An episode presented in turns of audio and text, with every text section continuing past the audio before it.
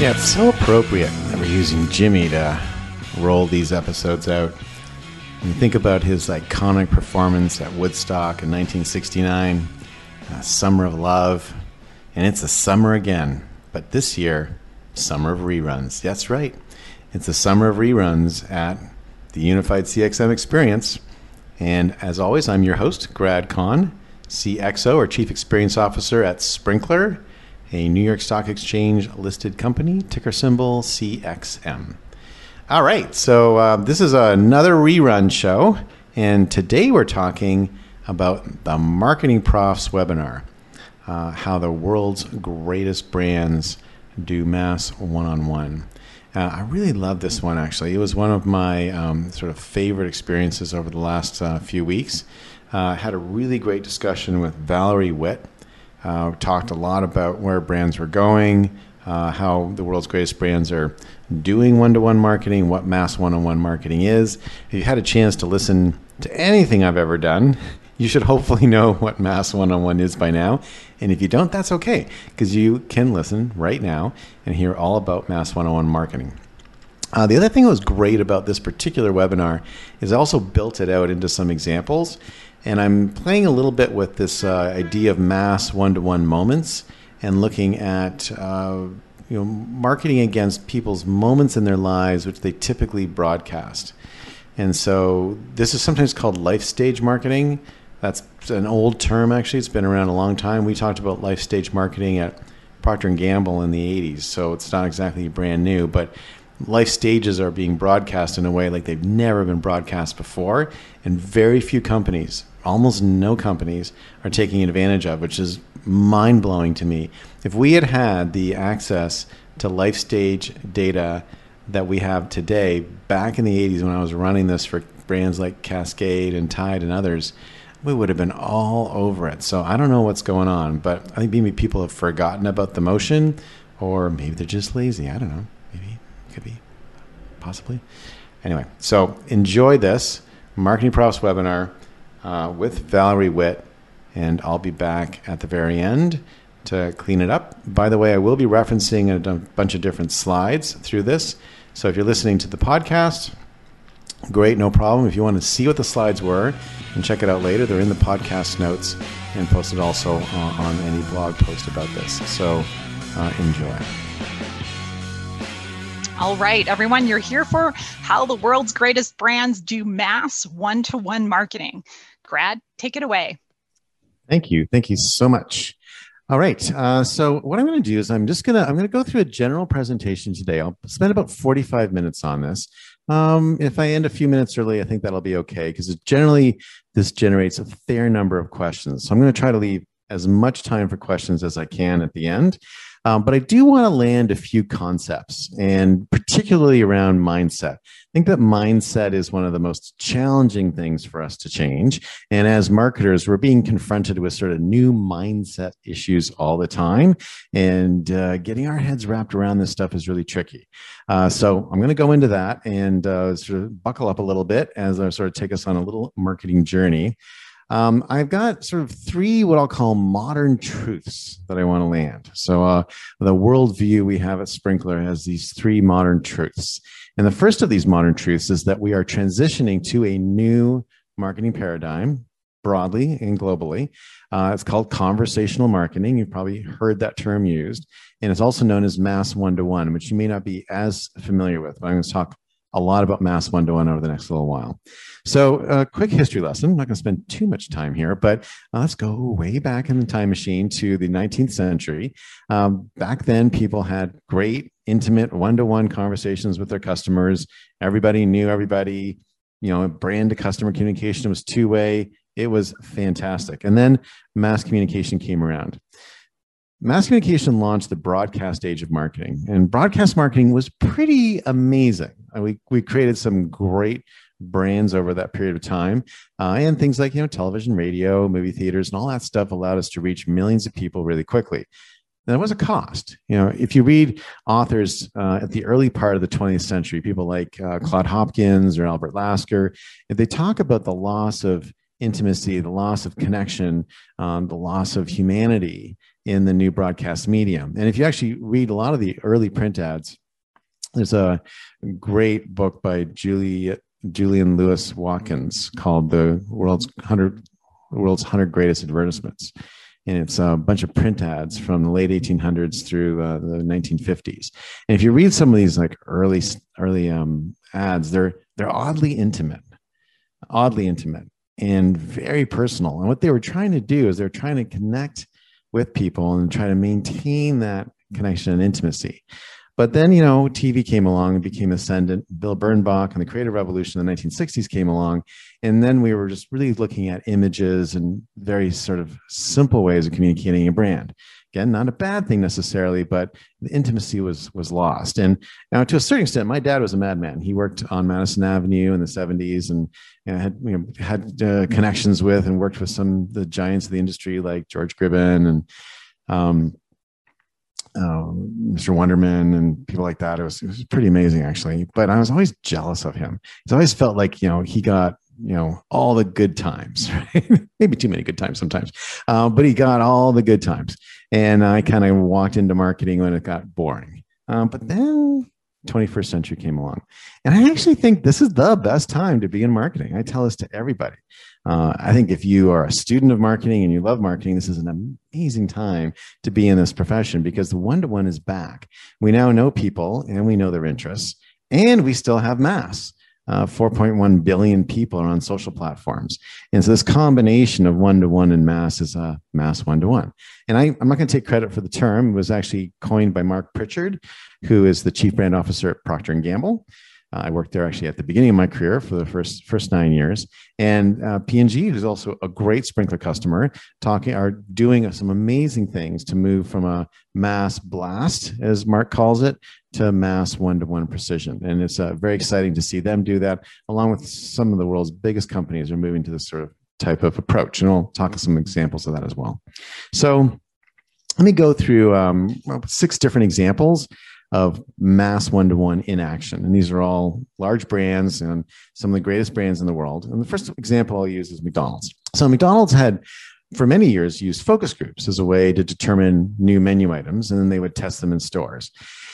And the, the challenge they're having with focus groups is that people were, you know, I've, I've never loved focus groups. I always sort of jokingly say they're a way to pay people to lie to you, right?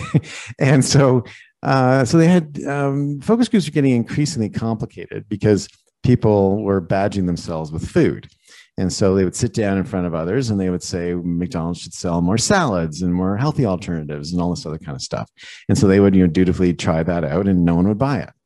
And so they said, why don't we take a different approach? And they became a Sprinklr customer and they said, what are people actually asking for when they're publicly expressing love or desire for McDonald's?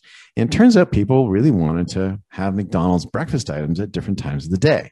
You know, it's the afternoon. I really feel like pancakes, super hungover. I really need an egg McMuffin right now at midnight. Uh, or I really would love to have hash browns with my Big Mac for lunch today.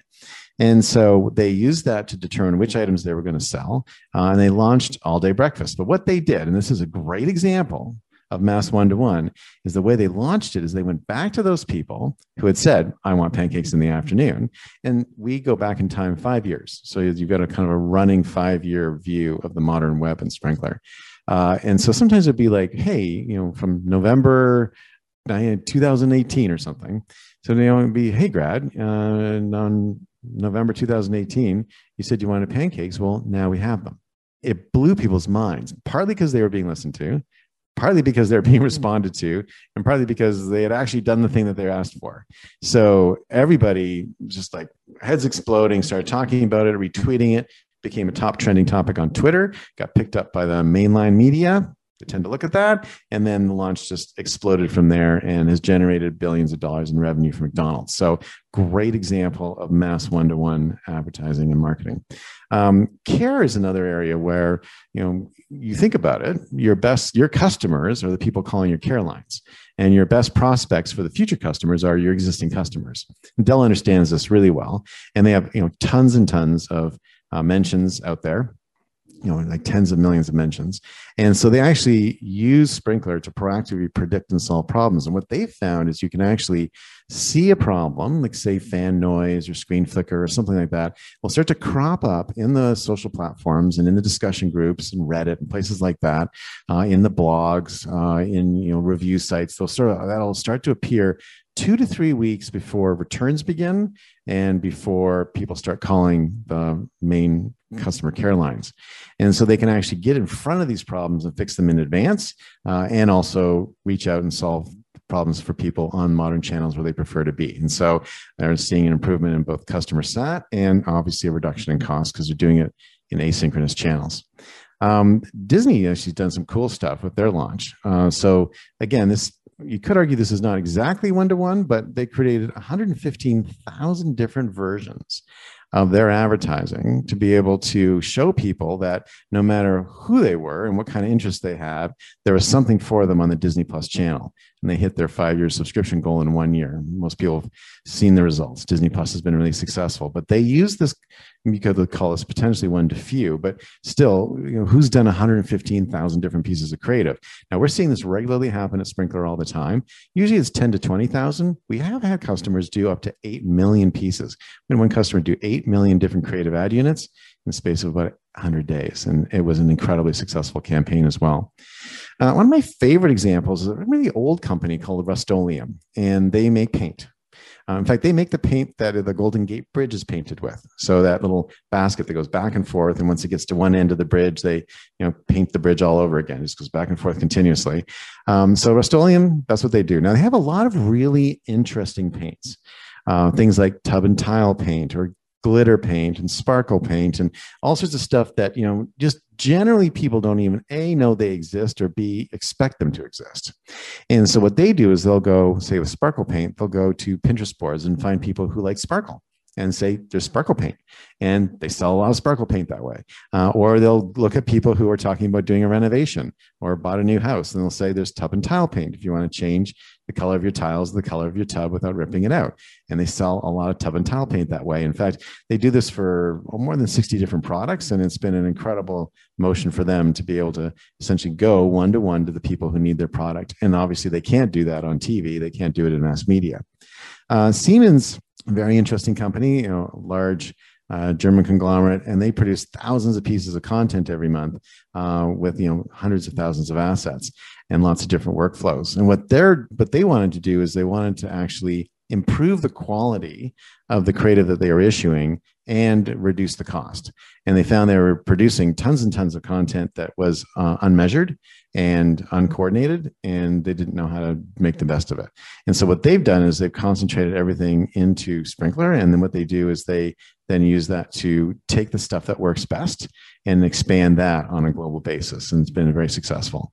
And then finally, I want to talk a little bit about Dyson, uh, which is you know how to de- you know, deliver um, products on platforms. And there's a new thing called conversational commerce, and in uh, Messenger, you can actually have a flow where you can buy a product right within the flow, and then you have an agent connected to it. And the agent can handle multiple buyers at the same time. And bots are used as well to mediate some of the exchange. And now you've got sort of the convenience of online and the high touch of a retail store. It's a great combination, and we're seeing a massive move to this across our whole customer base. So that's just a bunch of different examples of mass one to one, and I think conversational commerce for me is maybe the ultimate expression of it because it's not just mass one to one advertising, but it's actually mass one to one selling.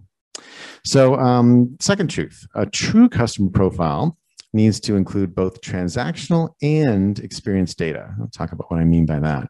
So many of us, or most of us, I would say, have got pretty good transactional databases uh, in CRM systems in you know excellent products like Salesforce uh, and others. Uh, Microsoft has got Dynamics, and there's a bunch of things out there. Um, this is structured data um, and it's generally solicited. It might be survey data, but it's generally solicited and very highly structured uh, and works inside the relational database systems of all these CRM systems. But now there's this whole new world of information out there, which we call experience data. And this experience data is unstructured, it's unsolicited. It comes in a lot of different types. It can be emojis, it can be videos, it can be memes, it can be images. It's a lot of stuff. Very hard to fit that into a relational database. So you need to bring these two things together. One way I like to describe it is that the transactional data is sort of like your pool. You know, it's, you know, it's temperature controlled, you know what the salinity is, you know, it's clean, it's beautiful. Uh, and then the experience data is like the ocean, also very cool, but just you need different tools for it, and you're never going to really completely control it. And so together, these things create a 360 degree customer profile.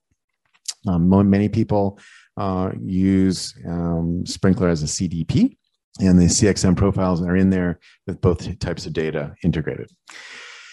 This is a good friend of ours, Bev Jackson, who's a VP at Twitter, and, and she, you know, she talks about social as being a way of allowing brands to create one-on-one relationships. You'll see this word "one-on-one" keep keep cropping up, and uh, and Bev's been a leader in this space for many many years. So the uh, last thing, the sort of last modern truth, is that customer expectations have changed. And this is not going to be super surprising to anyone on this call, but it's worthwhile just touching on some of the changes that have occurred, just to just to magnify the amplitude of it. So the first thing is there are, as I said, 4.1 billion social users on the planet, which is a pretty good percentage of the 4.7 billion internet users, which is, by the way, incredibly exciting. Like we are getting super close to getting everyone online. It's just, we got to get the last 2 billion online, but that is really a really amazing progress. Uh, so that's the world we live in today. Um, and they prefer increasingly to be on modern channels. This is from a Mary Meeker deck. If you follow Mary Meeker, this is from a couple years ago. If you don't follow Mary Meeker, uh, you should follow Mary Meeker. It's really, it's really, awesome stuff that she does. And um, so this is um, uh, this chart. If you look at the bottom right hand corner, you can see that folks in the older generation actually really like synchronous connections to brands, uh, and they like the phone. Uh, and so great. And so we still use a lot of phone service, especially in customer care departments. But look at the generations as they get younger. I mean, even Generation X isn't isn't a slacker here, but particularly Generation uh, Z and Generation Y, strong preference for social and strong preference for chat and on the web, and these are all asynchronous communication types. Now, this is two years ago, and there's been some you know some stuff's happened in the last couple of years that has accelerated this unquestionably. As we spend all day long on Zoom calls, uh, it's becoming impossible to say, I've got to go call customer service department for an hour. Can't do it. I'm going to need to do that asynchronously. So this is becoming more important than ever as people migrate to these, what we call modern channels and you think about this, they're on these channels. There's billions of conversations every day. There's like 65 billion messages sent every day on the planet, which is incredible. Uh, you've got to listen to it. And I would say at a minimum, all brands should be listening to people who are talking to them, or using an, an at mention or a hashtag. Um, many brands still aren't, but but I'd say most brands get that they should be doing this. Um, we also recommend that you should really also be listening to people who are talking about you without at mentioning you. Because uh, actually, increasingly, customers are getting used to good listening protocols by companies. And so they're not actually putting at symbols in front anymore. So if you're going to capture capture everything, you've got to listen to a broad scale of customers. Now, what really gets interesting when you start listening to your competitors, what people are saying about them. And then finally, what's really interesting is to listen to the category. So, for example, it's you know fascinating to listen to someone addressing you directly, say uh, at, at Nike. Um, it's good to find everyone who's talking about Nike. It's really interesting to hear about Adidas and to hear about uh, other brands. But boy, wouldn't it be great to talk about marathons? It's the people talking about the sports, and that's the conversation that you want to be part of if you're going to do true mass one to one marketing. So, um, you know, one thing about the world today is that, you know, we've got identity and interest from people. And so, you know, these identity and interests are translate to a customer who knows that we know these things about them. Uh, so customers have got a set of things. I'm not going to go through every one of them here because you can read them, but they really kind of want you to find them and resolve their issues and you should be personalized and you know hey you you as a company you're going to need to like win me on this stuff and i do feel like a lot of times you know we we operate very much like uh, the movie 50 First Dates. It's a few years ago, but it's Drew Barrymore and Adam Sandler in a movie where Drew Barrymore's got a particular type of brain injury that um, means that she's got amnesia. So every morning when she wakes up, she doesn't remember what happened at all. She's complete am- amnesia.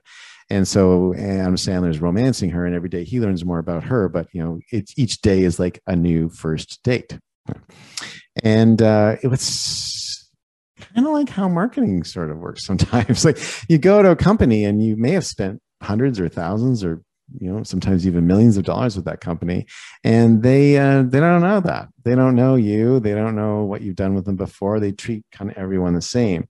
And that is increasingly becoming unacceptable and frustrating to customers because they know that you actually have that data. You just haven't figured out how to access it or how to use it so don't get into the 51st dates problem i don't know who this guy is but uh, um, what i like to say is that you know the brand experience right? Like what you're landing with your stakeholders is the brand. And so, whatever you think your brand is, whatever you want your brand to be, and whatever brand character statements you've got and strategies and all that kind of stuff, that's great. You should have that. Doesn't really matter. The experience you're landing is your brand. And quite frankly, the experience you land gets talked about by others. And um, as you saw in the previous slide, 95% of people will talk about a bad experience. So, if you land bad experiences, that'll become your brand. Okay, now there's always one more. So there's one more thing. So I know there's three modern truths on the slide, but I do have one more thing, and that this idea of unified. So unified is better than integrated. Let me talk a little bit about this in, a, in more esoteric terms for a second. So generally, in most categories in most markets, um, they start off with a set of integrated or best of breed applications. Um, even if you think about the iPhone, right? The iPhone is essentially the story I'm kind of building here. Before the iPhone, we all had notepads and we had calendars and we had the hundreds of things that an iPhone can do all in separate pockets and in separate parts of our desk, et cetera. Um, the iPhone essentially unified all those things into a single platform, which is sort of this evolution that always occurs uh, in any category. So I would say that we've seen it happen in healthcare. You know, Epic Healthcare has basically taken that market over now. Um, they were sort of pitching a unified approach years ago. It finally started making sense as the um, as you know the changes were occurring in the way payment occurs to hospitals and outcomes became really important.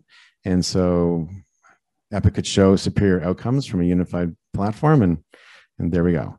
Um, it's happening all across multiple different categories, and it's starting to happen in Martech as well. Uh, as we look at these Martech stacks that we've built, that in some cases, you know, people are winning awards for the complexity of their stack. I think the stackies are the most hilarious thing I've ever seen. Um, it's not working. The, the latency is too high. It's too complicated. It's expensive. It's hard to manage that many vendors, and so people are moving to a unified approach. And and we are uh, at Sprinklr a, a unified CXM uh, platform. So we are part of that movement. Uh, there are a lot of advantages to Unified, uh, and this is again general advantages. But you've got a single customer profile. Um, you've got way less attack surface for phishing and for any kind of hacking. Uh, you you sort of de-risk upgrades because if you've got an integrated stack, one upgrade and one application can bring the whole thing down. And there's you know many other reasons why uh, people are doing that. So that's another sort of truth that we believe in and is important to us.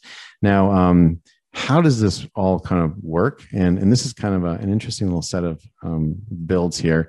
So if you think about mass one to one, I've talked a lot about. I used some examples and talked a lot about you know having to hear what people are saying and then you know do something about it. So you really need everything integrated into a single platform so that you can both listen to and react to. And I've divided this into five steps. So I, I think step one is really gather. You've got to gather from as many places as you can. In Sprinklr's case, we pull from 400 million different data sources, and we can combine internal data that you have inside your company uh, with the external data from everything from the social platforms to messaging platforms to blogs, review sites, forums, and all now all TV, all radio, all newspaper, and all magazines. So it's just everything is in there. Because that's a lot of stuff, you need to be able to sort that. So we've been building a very sophisticated AI platform for oh, eight, nine years now. And this allows us to be able to sort and identify content in a way that you can react to it and manage it uh, in a timely fashion. Um, that leads to this profile that we talked about, this 360 degree profile. Uh, that profile allows you to collaborate. And the collaboration thing is key because if you see what typically happens in most marketing orgs uh, or most orgs in general, is that the silos are where the experience breaks. Uh, it's that breakage between groups that lets the, lets the customer down. And so if you have a single profile, everyone in the company can see what's happened to that customer and they can then react appropriately and behave in a way that the customer feels like they're known and they're seen. And finally, uh, then you need to be able to engage and sell. And we have a variety of different uh, tools and applications built on top of our platform that allow people to engage in social selling or you know, social media management or care or you know, influencer and advocacy marketing and all that kind of stuff. Those are all these are all the kinds of different things you need to be able to do. But really, at the end of the day, what you're building is you know a system where you've got to go from insight to action. So these are the five steps, just kind of end to end. And you've got to be able to know what people are saying, make sense of it, get that in a way that you can react to it, collaborate around it, and then do the kinds of things that people want to do to be able to talk to them. So that's a kind of a nice way to think about how mass one to one is enabled by unified CXM system. All right, so I'm going to kind of um, you know making good time here. So I'm going to go into what I'll call mass one to one moments. And I've been on this, I've been on this hobby horse for a while now. And I'm a little confused as to why more people aren't doing this. There are a bunch that are, which is great.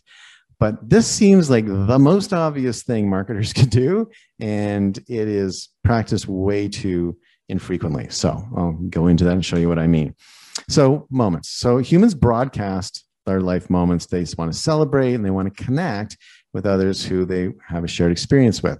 If you think about this networked world we live in and how it works, it's actually amazing. Uh, if you if you remember my sort of three column diagram where I talked about the 19th, 20th, and 21st century, what's interesting about the 21st century is people are not just connected to brands now, but they're also connected to each other. And when you're connected to another person, you want to tell them about the things that have happened to you. So in this networked world we live in, the core of it and the kind of the key conversations that are happening are conversations around life moments. They may be small moments. You know, I had an ice cream today, and they may be big moments. You know, I graduated today, but they are moments. Uh, Forrester's got a great study on what they call life stage and life cycle marketing. Uh, they've got this nice kind of way of thinking about it. Uh, it's a diagram of intensity from a data standpoint on the y axis, and then customer intimacy on the x axis. And so, mass marketing not surprisingly, low intimacy, low data intensity. Not that mass marketing is bad. This is not this is not a judgment diagram, but it's just that's kind of how it sits. Uh, and you need mass marketing, but you also need to do other things. So many people are now doing event triggered marketing. Marketing automation and the popularity of tools like Marketo has driven that. So that's, I think, getting more common and it's based on actions you take on a website or other things like that. So you know event triggered is, is getting more common. What is not nearly as common as i think it should be is life stage marketing. And this is the moments i was talking about. When something happens why not celebrate with that person? Why not talk to them? And what is very rare is life cycle marketing which is once someone is inside your franchise, you then watch what's happening to them, watch what's happening in their life, and be able to recommend new products to them as their life changes. Uh, what uh, insurance would be a great example, right? So if you're an insurance company, you've got a customer. Right now, when I have a change in my life, I have to call my insurance company to get things changed. Wouldn't it be amazing? Like, wouldn't it be something else if instead of me having to call them, they called me and said, Hey, grad, I see you just got engaged. Are you going to need some new kinds of insurance? Or congratulations on your wedding. These are both true things for me in the near future. Congratulations on your wedding. You know, here's how to think about your insurance portfolio now. Or, hey, we saw you just bought a new car. This is like how you can save money with our car insurance premiums. Like, there's no reason why they people can't do this right now with their existing customers. Um, but because they haven't built those CXM profiles, um, they don't get around to it. So that's sort of the model in Forrester. Uh, one thing I think I would note is that there are many life paths. Sometimes people try to duke this out and sort of fake it a bit with demographics, but be very careful with that because demographics can be correct in the aggregate, but inevitably wrong at the personal level. It's sort of like um, if you look at a, an ant colony, you can generally predict the motion of the whole ant colony, but it's very it's impossible to predict the action of a single ant. And the problem is we need to know the action of a single ant in order to sell to somebody. And so um, I'll use myself as an example. Uh, there's no demographic that would show that I'm someone who would be, you know, a newlywed in the near future, right? Um, but I will be. And so, and I've gotten, by the way, zero marketing based on that fact. Um, zero marketing when I announced I was engaged. It's crazy. And all sorts of changes are occurring in my life that would be very similar to the changes that occur to anyone who becomes newlywed. And so um, marketers need to get more thoughtful about going after what people are broadcasting and what people are saying, not trying to go after gross level demographics, which is very much a mass marketing type of thinking. I'll give you a few just examples because sometimes people go, well, you know, do people really talk about this stuff? Yeah, they do. You know, this is just this in the last week. These are like people talking about real estate, you know, having trouble buying a house. There's 600,000 life updates. And, you know, maybe every single person on the planet isn't doing a life update this week, but a lot are. And I would say as a marketer, like get to those first 600,000 and then, you know, you can kind of start taking care of the rest of them after that. Um, I'll give you some examples. This is for cars. So this last week, uh, people more than 14,000 times said they're actually buying a car. I mean, very deliberately, I am buying a car, right? And I did buy, buy, I am buying. Um, is it shocking how little marketing is going against these people? Like there's nothing. Um, even the car companies, who are actually in the business of selling cars don't say anything, but certainly you'd want to see more loan and insurance and all that kind of stuff. Um, and here's an example of what that could look like. Uh, so here's an actual post. This is someone named Coda um, from June 19th. So recently, uh, he's thinking about buying a car and, you know, he's going to do something. And what you could do is you could respond to them. And here's, here's a sample response from Capital One hey, you know, we're here for you, Coda. And of course, that's the um, the Uber station wagon from Vacation, uh, the ultimate family wagon. Uh, but there's no reason Capital One can't do this kind of thing and sort of market against that. Um, let's talk about new jobs and promotions. That generally generates all sorts of things: new houses, you know, new cars, uh, jewelry, rewards, etc. People like to treat themselves well. 30,000 mentions of new jobs uh, in the last week. Uh, so, um, and then, you know, relocating is another one. People are moving and going different places. Almost 30,000 mentions of relocating as well. Here's a couple are changing their life around a little bit, moving to a new city. Um, you know, nationwide could sort of welcome them to the neighborhood, right? Why not get out there and connect with them? Um, they're actually talking about it. Um, people have a, there's a lot of talk about babies, it's amazing, actually. There's like 10x, uh, our very first category on babies, uh, nearly 150,000 mentions in the last week. And of course, that creates all sorts of interesting buying and selling opportunities. And so, you know, here's an example. This is actually kind of cool. This is using the image search inside Sprinklr because you'll notice there's not really a lot of mention of baby in here. So we're picking up the emoji and we're picking up the image. Um, because he was sort of nuanced that this is actually uh, an announcement. Um, but then, you know, why couldn't a real estate firm say, hey, you know, you're going to probably need another room? So uh, Engel and Volkers, of course, being a great real estate firm and and a great customer. So these are all examples of where moments can be marketed against and scaled against. I'll, sort of end with uh, some examples from my my own past. And so um, this is from Microsoft, obviously. Xbox and Office. And, and what we did with these is we actually took these and uh, these are responses to comments that people actually made. And a couple things I'll just point out here. There's um, one is you'll notice that the handle is built right into the ad, right? So, you know, Arc Jesse and Bells 4, like that's built right into the ad. The second thing is that you can see their their responses. They don't make a ton of sense because you don't see the original post. So they are responding in line to something someone said. And the third thing, and this is the thing that's most surprising to people, um, these are really pictures of the people. They're posterized, but the gentleman with the beard, for example, would recognize himself in that picture. They'd be like, "Oh my God, that's me." uh, these are the people. That's the person's dinosaur suit. You know, this is the couple. This is the people getting married. Like these are actually the people uh, from their profile photos that are having these conversations with Xbox and Office. Uh, and, and what's amazing is when you do something like this, uh, when we did like thousands and hundreds of thousands of these, uh, when you do something like this, it it changes people's emotional connection to the brand.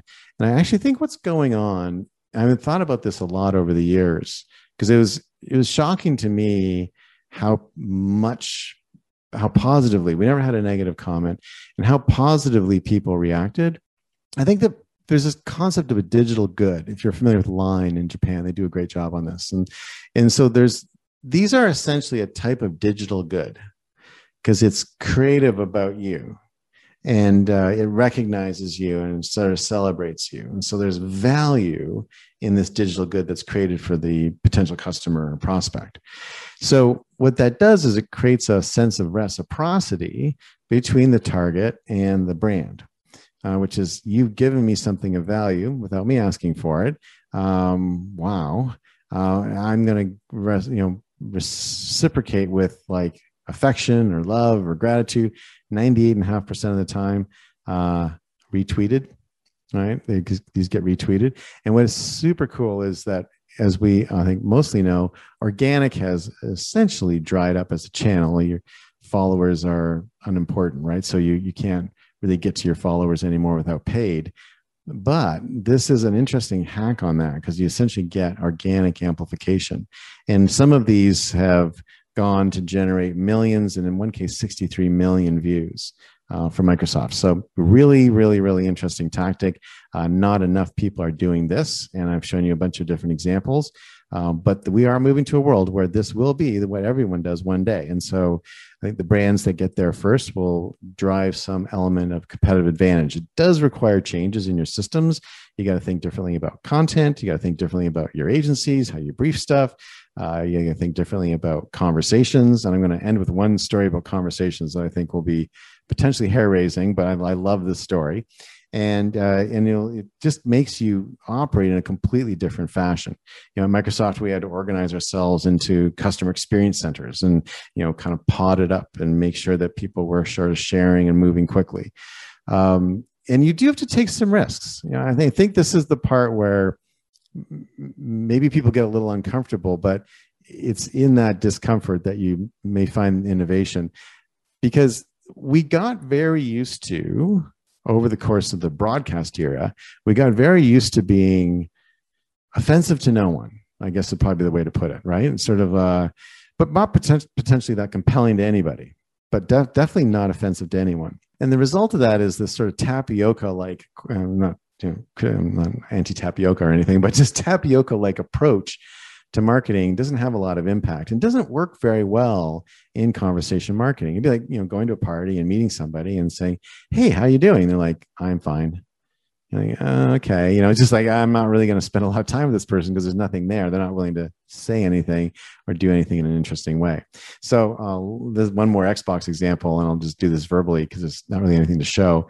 So Xbox um, I got a, a, a user complaining and the user was complaining that the first person shooter that they were part of, um, they'd lost their squad. So the, the friends that they'd been playing with um, had disappeared, and so they they didn't have a squad anymore. And it's very hard to play these first person shooter games without a squad. Uh, Call of Duty, I think was the game. And so he was sort of complaining that it was kind of hard to find a new squad on Xbox, and he was yeah, kind of complaining in a slightly edgy way. You know, the gamers are a bit like that, and Xbox sort of uses that. So Xbox responded super helpfully and gave him some suggestions on what he could do. And his response was very negative and kind of you know, sort of slammed Xbox. And it was really unpleasant response, like a really unpleasant response and inappropriate and not called for because Xbox was just trying to be helpful. And there's a person that's doing these things. You don't need to talk to people that way. Anyway, so that's what he did. And so Xbox had a choice. Uh, they could A, not respond at all, it's legit, uh, and then it just gets pushed to the bottom of the pile. B, respond helpfully again, which like nothing wrong with that, and I think there's a legitimate case to be made there. Or C, what they did do, and what they did do is they said, ah, Now we see why you don't have any friends. Which is, oh, I just love that so much. It got on Reddit. Thousands of people weighed in on this. Not everybody thought it was great. Most people did, but not everybody. And it was you know, a little bit polarizing and a bit negative for some folks, but it created a strength in the brand voice and it created conversation and it created amplification. It was a brave and wonderful moment, and they've gone on to do a lot more stuff like that, and they've got a great voice on the brand now. So uh, that is it for the formal presentation. We got lots of time for questions, so I want to thank you. I do have um, lots of ways to be connected to. So I'm the only Grad Conn in the world, so I'm easy to find. Uh, I do do a daily podcast, uh, which somehow I fit into the day called the Unified CXM Experience a lot of fun. We talk about different things. Uh, woe befall the company that gives me a bad experience because they end up being featured. Right now, I'm, I'm going downtown on Rooms to Go. Um, they get featured on the podcast uh, liberally. Uh, but feel free to DM me on Twitter or kind of come at me any other way you'd like. Um, happy to talk to you. Um, particularly love connecting on LinkedIn and um, uh, and you can also read my blog uh, where I talk about a lot of these things as well. And that's it for uh, for today in the formal presentation. Let's kind of head back to questions. Fantastic, Grad. Thank you for thank you so much for that presentation. Lots of fun information there. Everyone in the audience, now is the time to ask the question that you've got on your mind. You do that by pressing that Q&A button down in the bottom of your screen. So let's go ahead and just jump right in, Grad. So to kick us off, in many ways, we're going back to the one to one approach of marketing, like you talked about in the beginning here, but at scale. So, why are so many brands and CMOs struggling with something that should be kind of familiar? Well, I don't think it is familiar. And this is like, as I was, I was trying to set this up at the beginning, this is a this is a huge mindset shift. You know, unless you're like 20, and there aren't that many CMOs that are 20, uh, you've been trained as a broadcast marketer and you you you and you've lived in a broadcast world for a long time to shift your mindset from broadcast to conversation is extremely difficult. I'll, I'll, give you a little story on kind of the way I sort of think about it. I find it quite helpful. So um, imagine, uh, I'll just let me let me say, say it a slightly different way. So um, my favorite communicators are comedians. I love the way comedians communicate. Now, if you think about what comedians do, it's it's it's quite different from what brands do. So, um, the interesting thing about comedians is that all comedians have the same creative brief, or at least the same benefit statement, right? Uh, so, if you think about what the benefit for a comedian would be, it would be, you know, typically the way you write a benefit statement is, is to convince the audience that blank, right? that Tide cleans the tough stains, like, you know, whatever the. So a comedian would be to convince the audience, right? Anyone guess? Think about it for a second. To convince the audience that I'm funny. Every comedian has the exact same benefit line. Now, the reason why and their brand character are often quite different, but their benefit statement is identical. Now, if a marketer took that creative brief and attempted to execute it, the marketer would look at that and say, ah, convince the audience that I am funny. So they walk onto the stage and they would say, okay, I know that repetition works. So I'm just going to start saying it, man. I am funny. I am funny. I am funny. I am funny. I am funny. And probably seven times, I think, before people remember a message, right? I am funny. I am funny. I think I'm at seven now. And mm, I know, you know, I know that, you know, I got to get good reach going. So I'm, and I know that multimedia works. So I'm going to hand out some pamphlets and maybe have a testimonial from someone in the audience. Yes, Grad's really funny, you know, like, and people will leave that performance and someone will say, Hey, how was, how was the comedy act? And they'll be like, well, you know, I mean, like he said he was funny. Like they got the message, right? But they don't believe it. right? They don't believe the fact they're like, he said he was funny, but uh, he's not really so funny what does a comedian actually do, right? Comedian goes on stage and the comedian sends out a stimulus. So she'll tell a joke. As you hear the joke, you react to it. Not always, but often you'll laugh. And while you're laughing, sometimes laughing very hard, but while you're laughing, you think to yourself, right? You conclude, wow, she's really funny. And when you get asked later on, someone says, How was the act? Like, she was hilarious. I couldn't stop laughing. But remember, but the, the funny thing is that people say, like, what were the jokes? Like people always say, what, what, was she talking about? What were the jokes? And you know, you can never remember, right? Like, I don't know. There was like, uh, there was like a mother-in-law, an octopus, and like, but you can't like kind of put it together, right? And so what you do is you say, she was just hilarious. You remember how you felt and you remember the conclusion that you drew from it. So this shift for brands is really hard because brands have gotten really comfortable just telling people stuff, right? It's, I'm just going to tell you what to think about me. Conversational marketing and what we're talking about right here requires I send a stimulus that may or may not work. Not everybody thinks every comedian is equally funny. And even comedians who are very famous and very funny and very successful, not everybody thinks they're funny. And so you're going to have some people that aren't going to like respond to the stimulus correctly, but you've got to find that stimulus that gets that conversation going. That is really hard.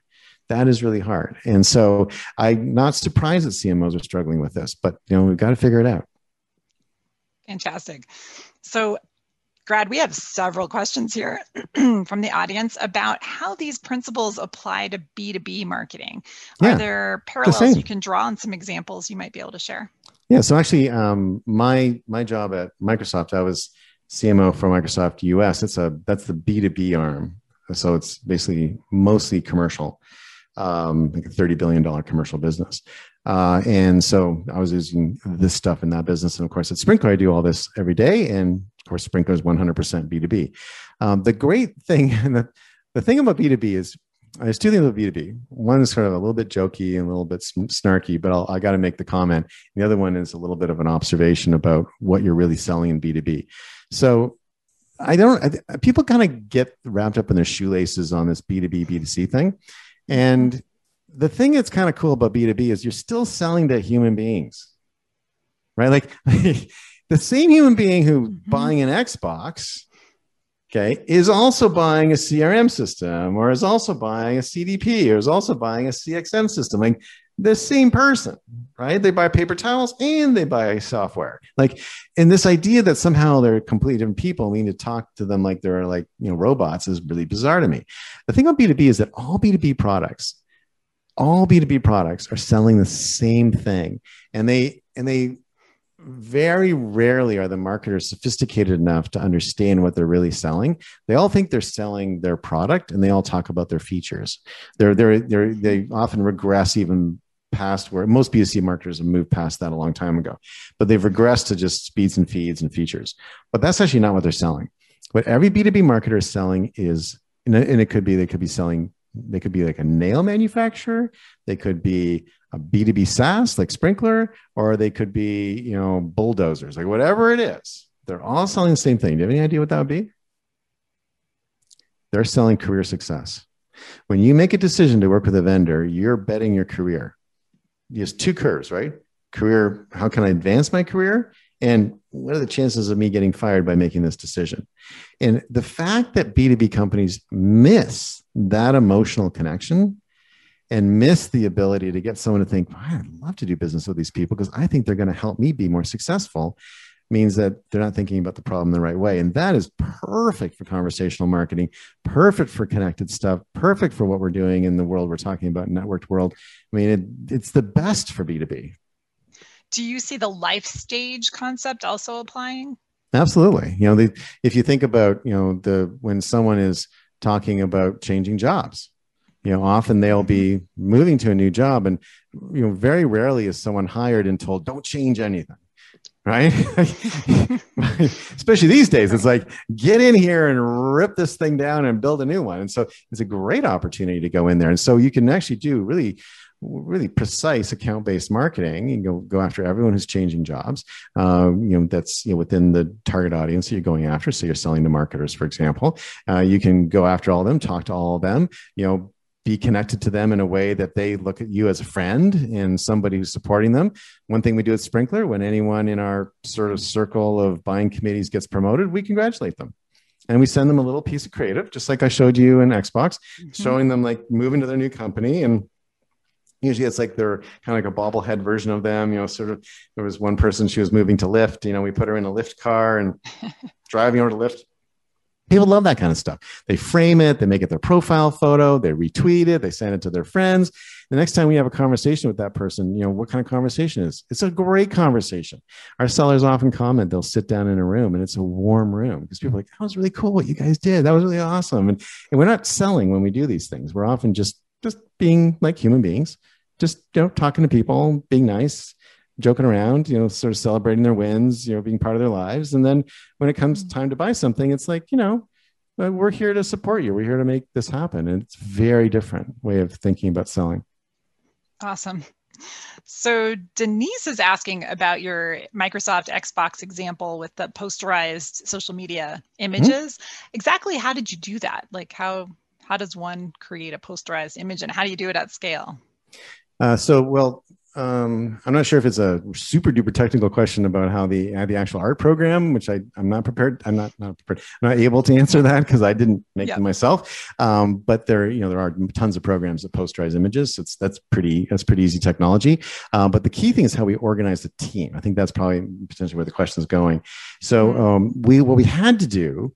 We played with lots of models. I mean, we we failed three solid times as we were setting up the CXC, like complete meltdown like nobody left, like you know, total like nuclear annihilation, right? So like three solid, you know, kind of terrible catastrophes, and we finally on the fourth attempt sort of got it right. And we worked with a company called Jeffrey M, who's a great.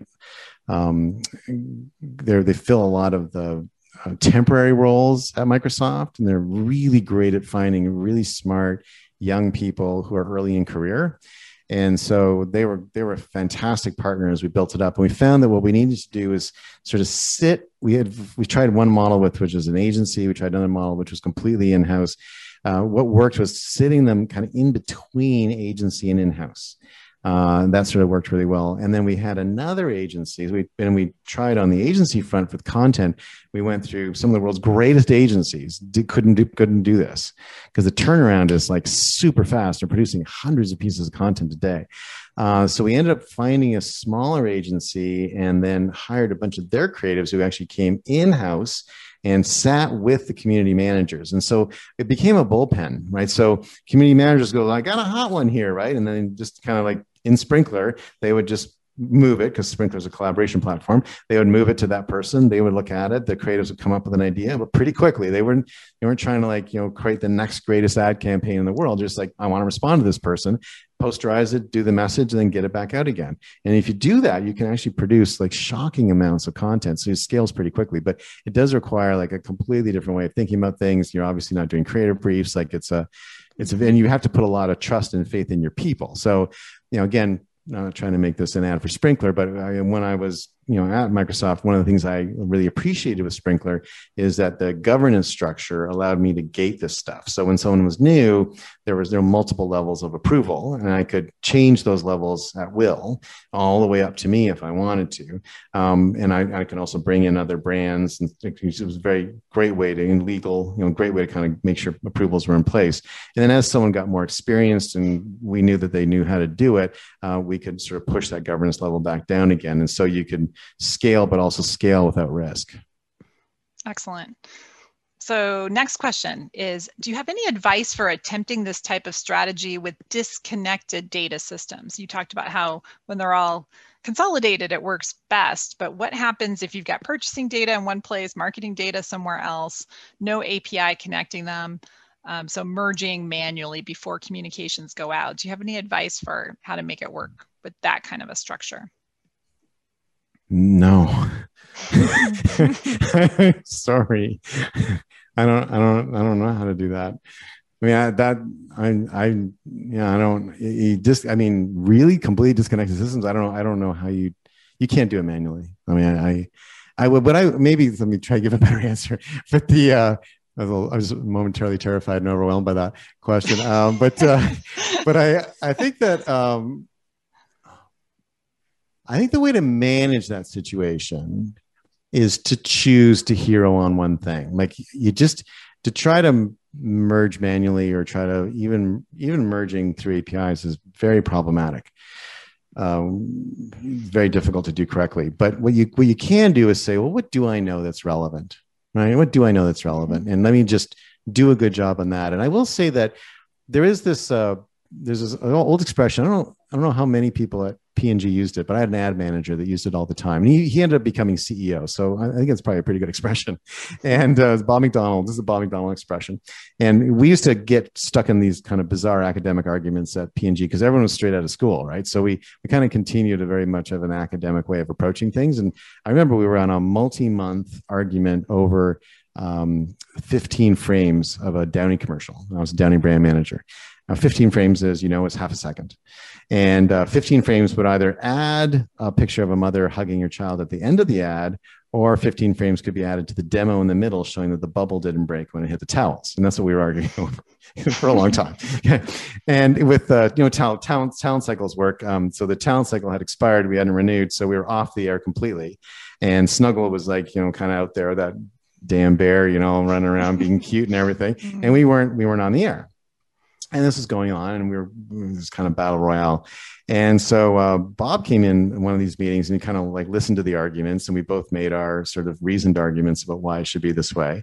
And it was my sort of my boss that i was arguing with and Bob said two things. He said, well, first of all, he said, the person gets fired in here if they doesn't make his numbers as grad. So like let him make the decision. And secondly, you know, you've been off the air for two months.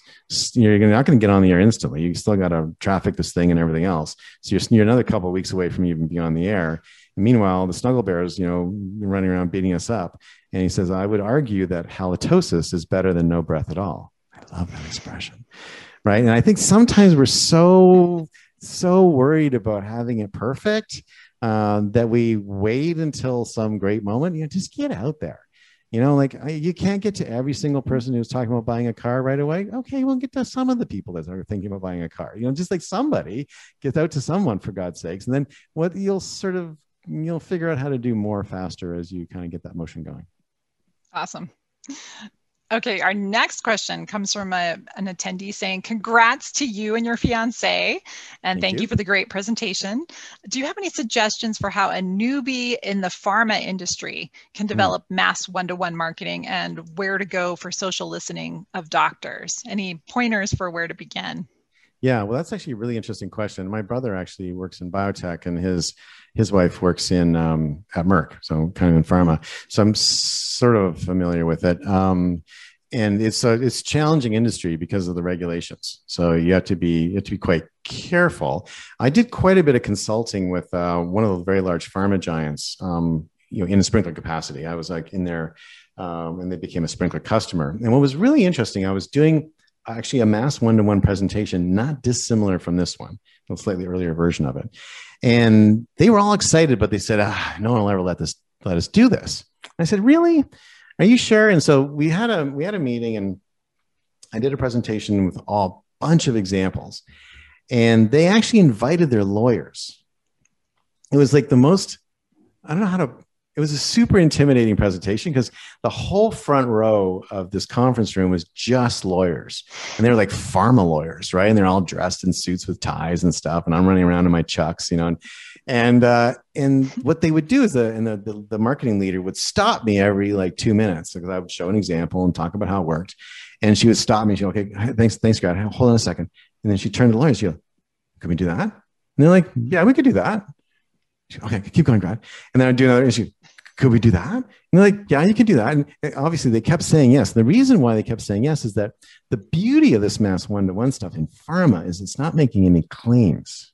And I think the thing that mm-hmm. we've lost, and this is again a mindset issue, is we've lost this. I don't know why marketers are so afraid just to like make people like them.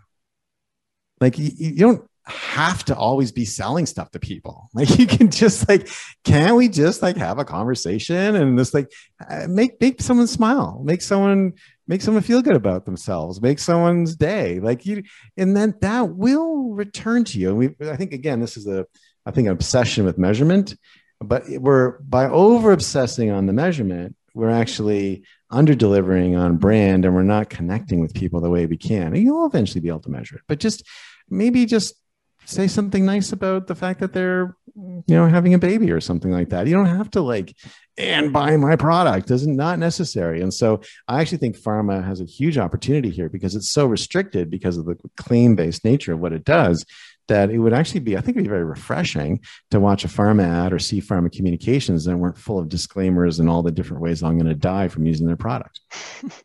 exactly. the, the, worst advertising ever right? It's like here's this great product that you know you, you, can dance on the they're always dancing on the beach right? You're dancing on the beach with this product and meanwhile announcers going and this can happen and this can happen and this can happen and this can happen and this can happen and this can happen and this can mm-hmm. happen and this can happen. It's like it's like two ads. It is the weirdest it is the weirdest advertising. So i think you know pharma would get a lot go a lot further if they could be i think they could be less claim obsessed I love it. So we really are out of time, but maybe one quick rapid fire question here at the end. Do you have hey. a book, a favorite book that you would recommend? The Man Who Sold America. It's a story of Albert Lasker. It is the story of the beginning of why creative started becoming important in advertising. If you haven't read it, you should read it. If you don't want to read it, you should get out of marketing. Perfect. Thank you so much, Grad, for an amazing presentation today. And thanks again to Sprinklr for sponsoring our webinar. Um, as a quick FYI to everyone here, as you exit Zoom, there's going to be a window that pops up with a very short 30 second survey. We'd love to hear what you thought about today's session. Thanks so much for joining today, and we'll see you again soon. And that's a wrap on the MarketingProfs webinar and today's rerun. I want to thank Valerie Witt for being a great host. Uh, I also love the questions I was getting from the audience. It's a really, really fun webinar to do. I'd do it again in a second. And hopefully, you learned something about Mass One to One, and particularly about how to do life stage marketing. I, I'm really, um, what's the right word? I'm curious on who's going to really light the candle on this stuff. And if you are doing life stage marketing using the data coming off these modern channels, could you send me a note? Like, just DM me on Twitter and say, hey, Grad, I'm doing some pretty cool stuff with life stage marketing and getting some great results. Um, I'd love to have you on the show. I'd love to talk about it. I'd love to profile you. This is the next frontier for marketers today, and we've all got to get on it. So, life stage marketing, moments marketing, it's where it's at. And summer reruns is where the unified CXM experience is at right now. Uh, I am your host, Grad Conn, CXO at Sprinklr, and I'll see you in a rerun next time.